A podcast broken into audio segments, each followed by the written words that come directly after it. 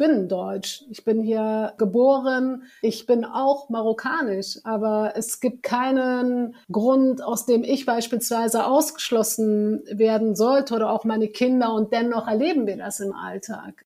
So wie Suat Lambrubal geht es vielen. Immer wieder werden Menschen hier bei uns in Deutschland ausgegrenzt oder diskriminiert, nur weil sie anders aussehen, eine vermeintlich falsche Religion haben oder ihre Vorfahren aus einem anderen Land stammen. Das Thema Diskriminierung und Rechtsextremismus ist leider so aktuell wie nie und deshalb auch Thema in der aktuellen Folge unseres Podcasts Zukunftgerecht der Friedrich Ebert Stiftung. Ich bin Katharina Schohl und nehme Sie wieder mit auf eine spannende Reise durch die Welt der Fragen, Antworten und Vorschläge zu vielen Themenbereichen unserer Zukunft. Suat Lamrubal ist Beamtin in der Ausländerbehörde, Dozentin für interkulturelle Kompetenz und eine der Mitautorinnen der diesjährigen Mitte-Studie. In Zusammenarbeit mit dem Institut für interdisziplinäre Konflikt- und Gewaltforschung an der Uni Bielefeld untersucht die FES darin seit 2006 regelmäßig, wie verbreitet rechtsextreme, menschenfeindliche und antidemokratische Einstellungen in Deutschland sind, wie sie sich sich verändern und was Gründe sein können.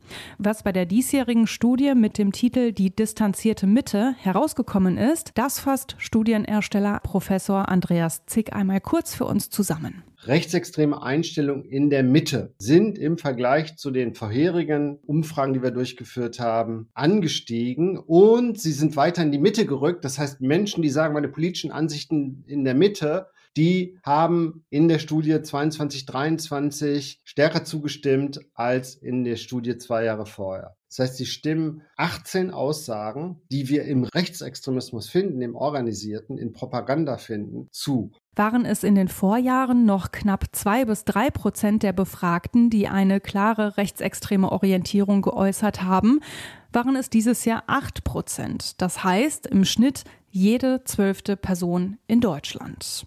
Mindestens genauso erschreckend ist aber auch dieses Ergebnis der Studie.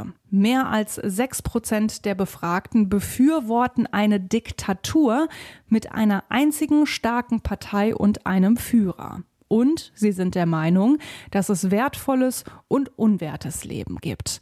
Dazu passt, dass auch die menschenfeindlichen Einstellungen wieder auf einem vergleichsweise hohen Niveau liegen. Das sind Vorurteilsmuster, Stereotype, Rassismus, Klassismus, Abwertung von Menschen, die aus prekären sozialen Milieus kommen, aber auch der Antisemitismus und Abwertung, Ressentiments gegenüber Menschen mit anderer sexueller Orientierung als einer heterosexuellen.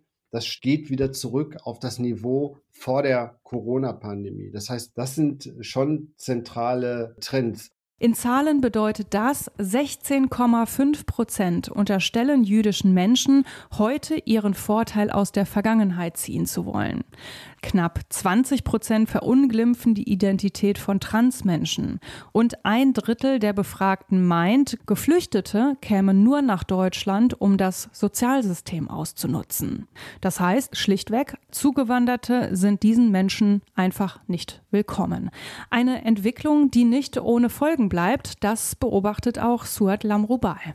Ich merke Menschen, die früher gerne zu uns gekommen sind. Wir haben da ja auch ein abnehmendes Interesse derjenigen aus dem Ausland. Wir meinen immer die Fachkräfte, die sitzen in den Drittländern und warten nur auf die Erlaubnis, endlich hierher zu kommen. Die haben keinerlei Ansprüche.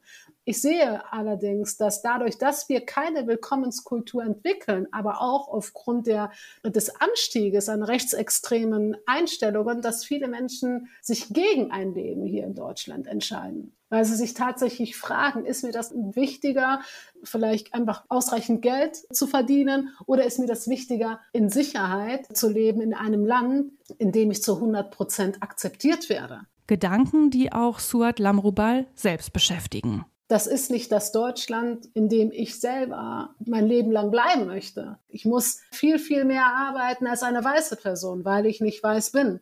Und als nicht weiße Beamtin, die sich für auch nicht weiße Menschen einsetzt, wird es einem auch nicht immer einfach gemacht. Und das nimmt mir manchmal die Energie und dann, wenn ich wieder Menschen sehe, auf die äh, sozusagen sich gerade darüber freuen, gibt mir das wieder so viel Motivation, dass ich weiß, ich tue das Richtige. Tatsächlich, das zeigt die aktuelle Mitte-Studie der FES, ist jeder zehnte Befragte grundsätzlich verschiedenen Minderheiten in der Gesellschaft gegenüber feindselig und diskriminierend eingestellt.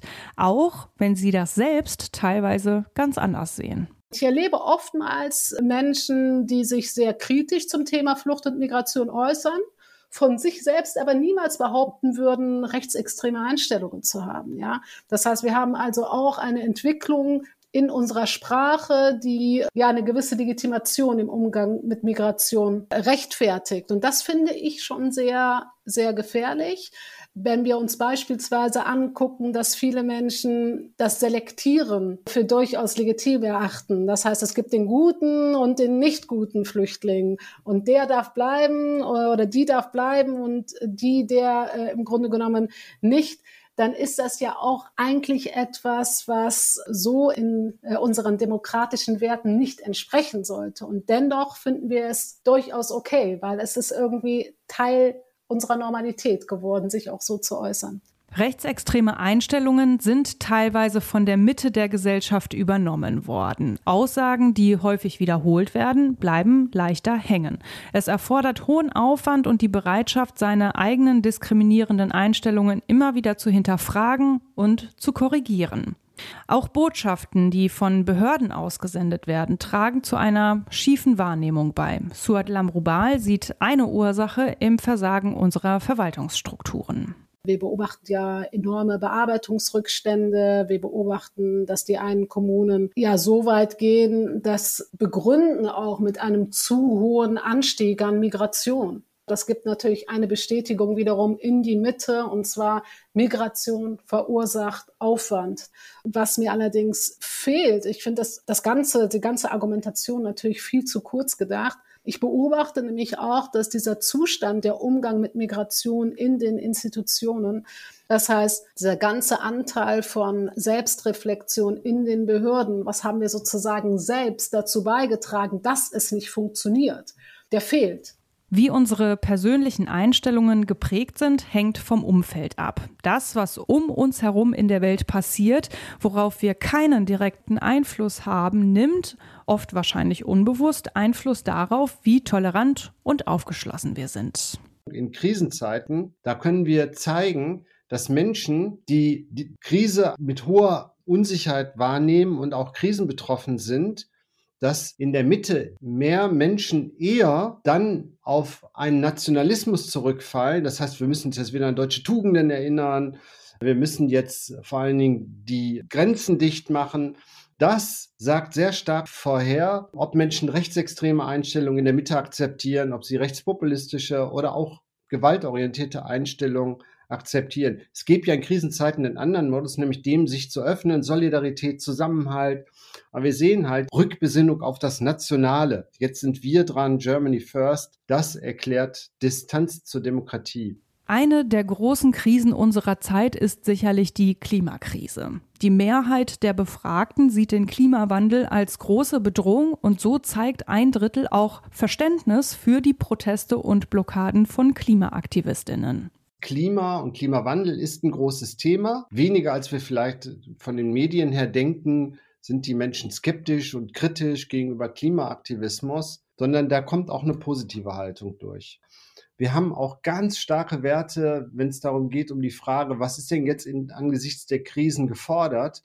Da haben wir hohe Prozentzahlen von Menschen, die sagen, ja, eigentlich brauchen wir jetzt Zusammenhalt, wir brauchen Solidarität, aber dann kommt so ein Kipppunkt, wenn wir das Angebot machen, ja, wäre es aber nicht auf der anderen Seite gut, jetzt erstmal nationale Rückbesinnung und tatsächlich Angebote machen von Demokratie, Distanz, wie wir sie im Rechtspopulismus sehen, dann sind Menschen, die durchaus den Zusammenhalt gut finden, durch auch bereit, rechtspopulistischen Äußerungen zuzustimmen.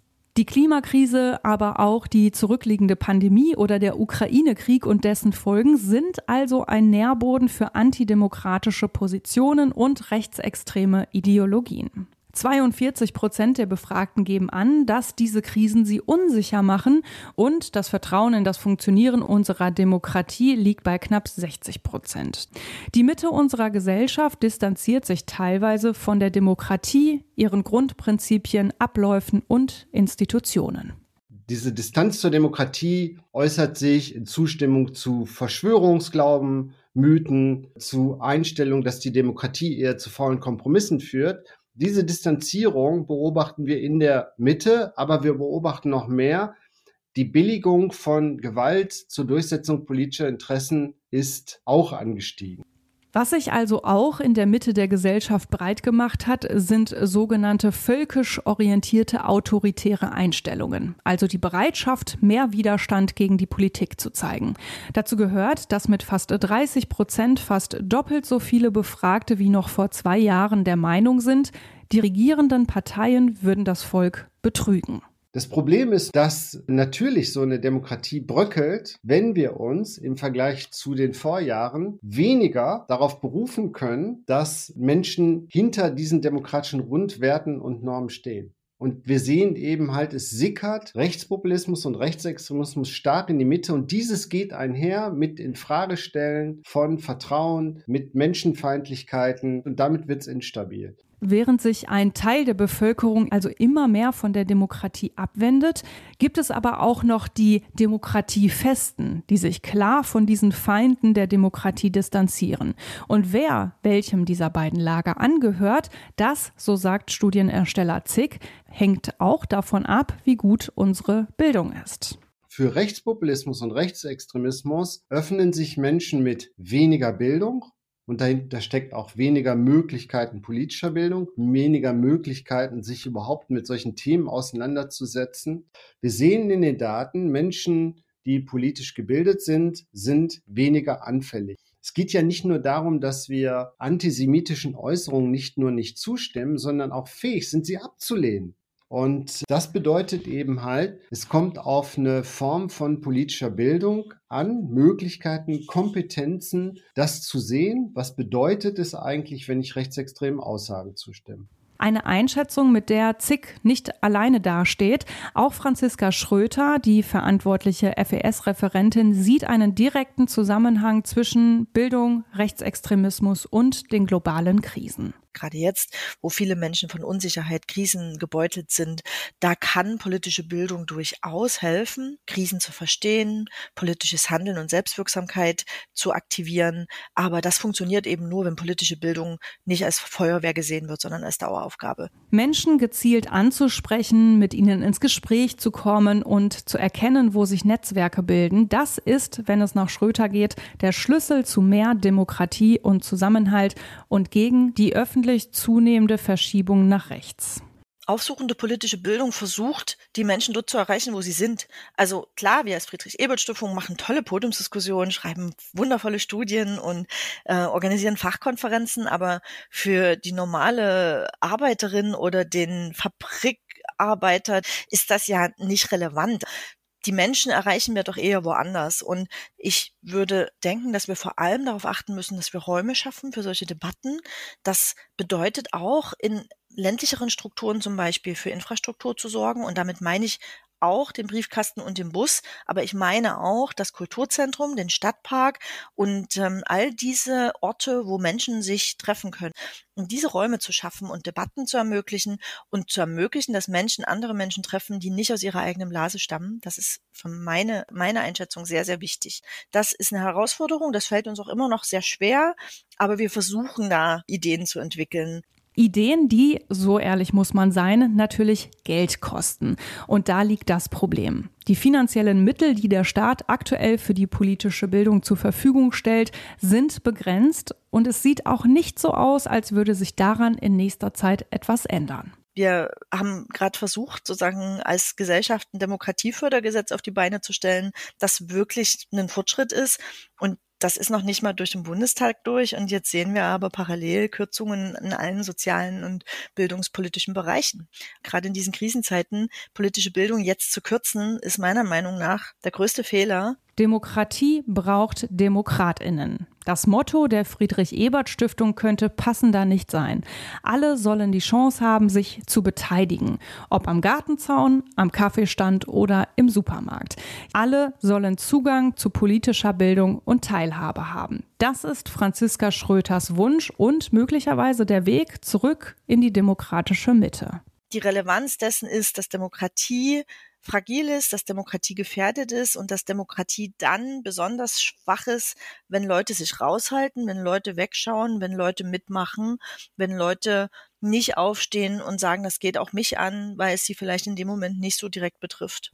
Auch wenn das Prinzip der Demokratie schon lange vor unserer Zeit entwickelt wurde, die Geschichte hat gezeigt, dass sie keine in Stein gemeißelte Selbstverständlichkeit ist. Sie ist ein Gut, das es zu beschützen und zu verteidigen gilt. Und das geht eben nicht ohne Veränderung. Wir müssen struktureller arbeiten und nicht individuell problematisieren. Das geht bei Bildungsungleichheiten los, wo junge Menschen problematisiert werden, sie seien potenzielle GefährderInnen oder sie kommen aus bestimmten sozialen Schichten und wären deswegen nicht demokratiefest. Das ist eine Individualisierung des Problems. Wir brauchen da strukturelle Lösungen gegen Ungleichheit, gegen Bildungsungleichheiten.